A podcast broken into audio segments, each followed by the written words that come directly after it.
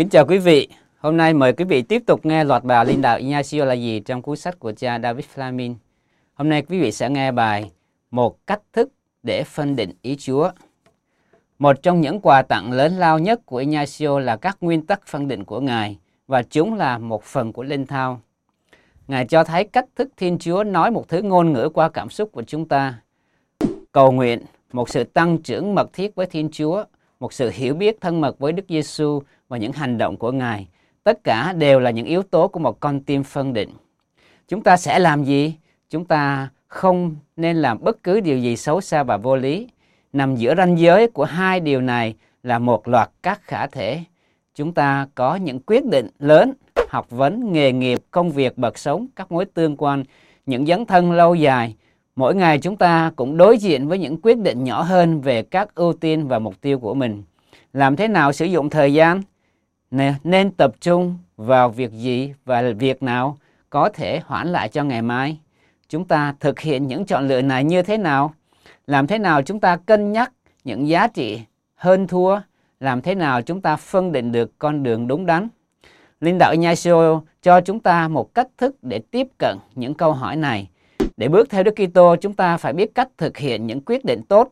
Linh đạo Ignacio giúp chúng ta tiếp cận cách thức này một cách thực tiễn. Trước hết, Ignacio muốn chúng ta phải rõ ràng về các mục đích của chúng ta tìm kiếm. Một lần nữa, chúng ta quay lại với bài nguyên lý và nền tảng để có được sự sáng tỏ về các giá trị, chi phối những chọn lựa của chúng ta. Mọi sự trong thế giới này được ban cho chúng ta để chúng ta có thể nhận biết Thiên Chúa cách dễ dàng hơn và đáp lại bằng tình yêu một cách sẵn sàng hơn. Vì thế, khao khát và chọn lựa duy nhất của chúng ta là tôi chỉ muốn và chọn điều gì tốt hơn đưa đến sự sống sâu thẳm của Thiên Chúa trong tôi. Mối tương quan tình yêu của chúng ta với Thiên Chúa là mục tiêu và cùng đích của cuộc đời chúng ta. Tất cả mọi chọn lựa của chúng ta chỉ là những phương tiện, là những bước giúp chúng ta đạt đến mục đích của mình. Chúng ta kết hôn hoặc chọn một nghề nghiệp hay bắt đầu một công việc, tất cả đều là một phương thế để đào sâu mối tương quan của chúng ta với Thiên Chúa. Tất cả những chọn lựa quan trọng này đều là phương thế, tự chúng không phải là mục đích. Chúng ta dễ dàng nhầm lẫn điều này và xem các chọn lựa như là mục đích. Lựa chọn hoặc quyết định trước tiên của chúng ta đơn giản là trở thành người môn đệ của Đức Kitô. Mọi sự khác, dù là những chọn lựa lớn hay nhỏ, đều được đặt trên điều này. Khi thấy được mục đích của chúng ta cách rõ ràng, chúng ta sẽ có khả năng xử lý những phức tạp của việc thực hiện quyết định. Một cách thức là cách tiếp cận phân tích.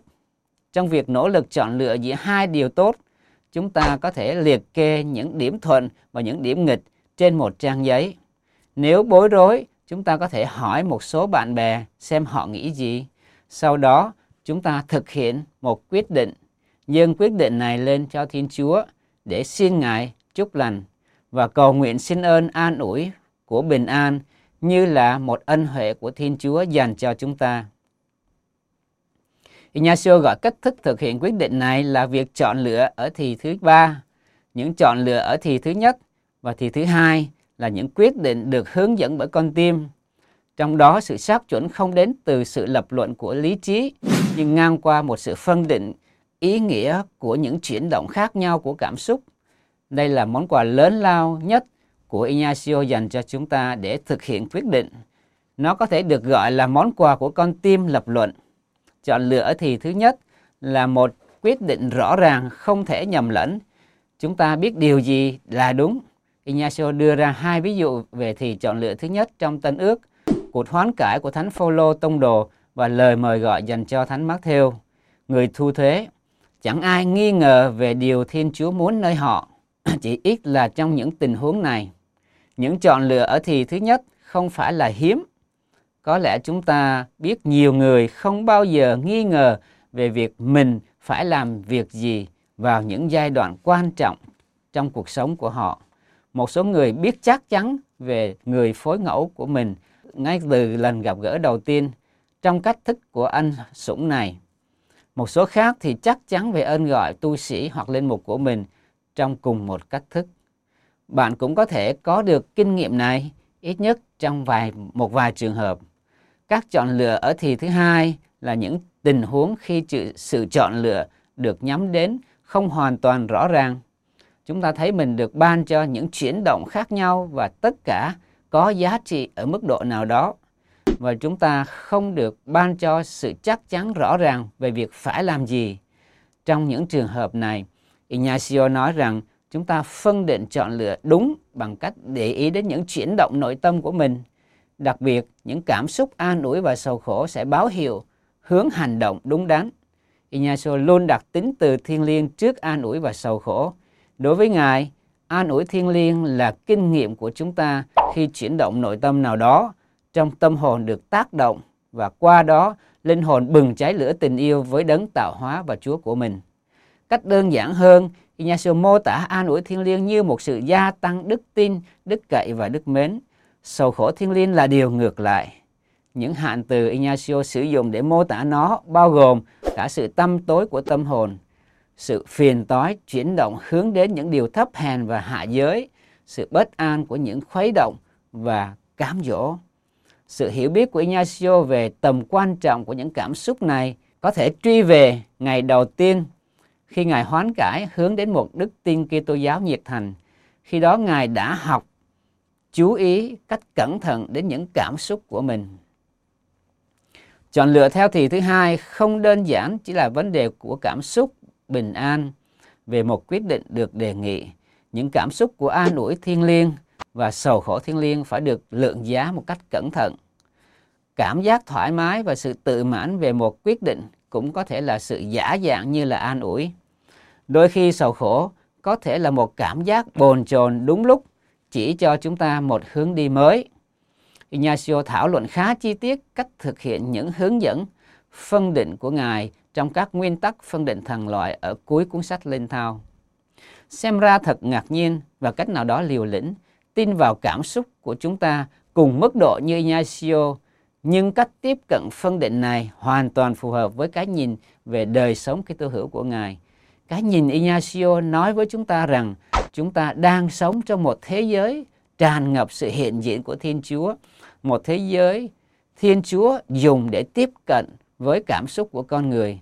Chúng ta tìm cách thức bước theo Đức Kitô, chúng ta chăm chú chiêm ngắm Ngài trong tin mừng và bước vào bối cảnh tin mừng. Sử dụng phương pháp chiêm niệm Ignacio qua trí tưởng tượng. Dần dần chúng ta biết Đức Kitô là ai và cố gắng chọn Ngài làm trọng tâm đời sống của chúng ta.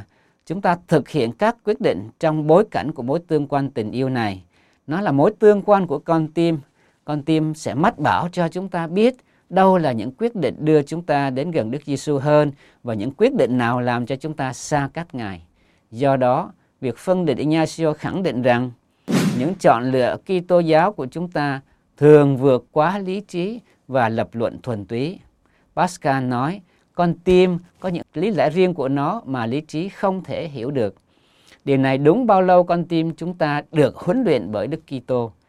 Chúng ta được biết rằng Linh đạo Ignacio giúp huấn luyện chúng ta thành những con người chiêm niệm trong hành động. Chúng ta có thể hiểu điều này cách nào đó như là thuật ngữ nghịch lý nếu chúng ta nhìn mục đích là hành động và phân định là phương thế.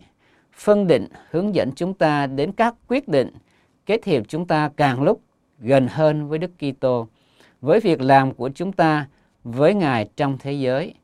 Chiêm ngắm Đức Kitô trong các sách tin mừng là nguyên lý nền tảng cho việc phân định trở nên khả thể. Việc thực hiện thực hành cầu nguyện chiêm niệm dạy chúng ta dạy cho chúng ta biết Đức Giêsu là ai và Ngài hành động và quyết định như thế nào.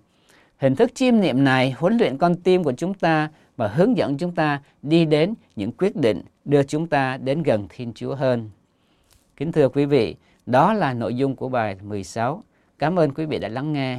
Mong quý vị đón nghe bài sắp tới. Kính chào quý vị.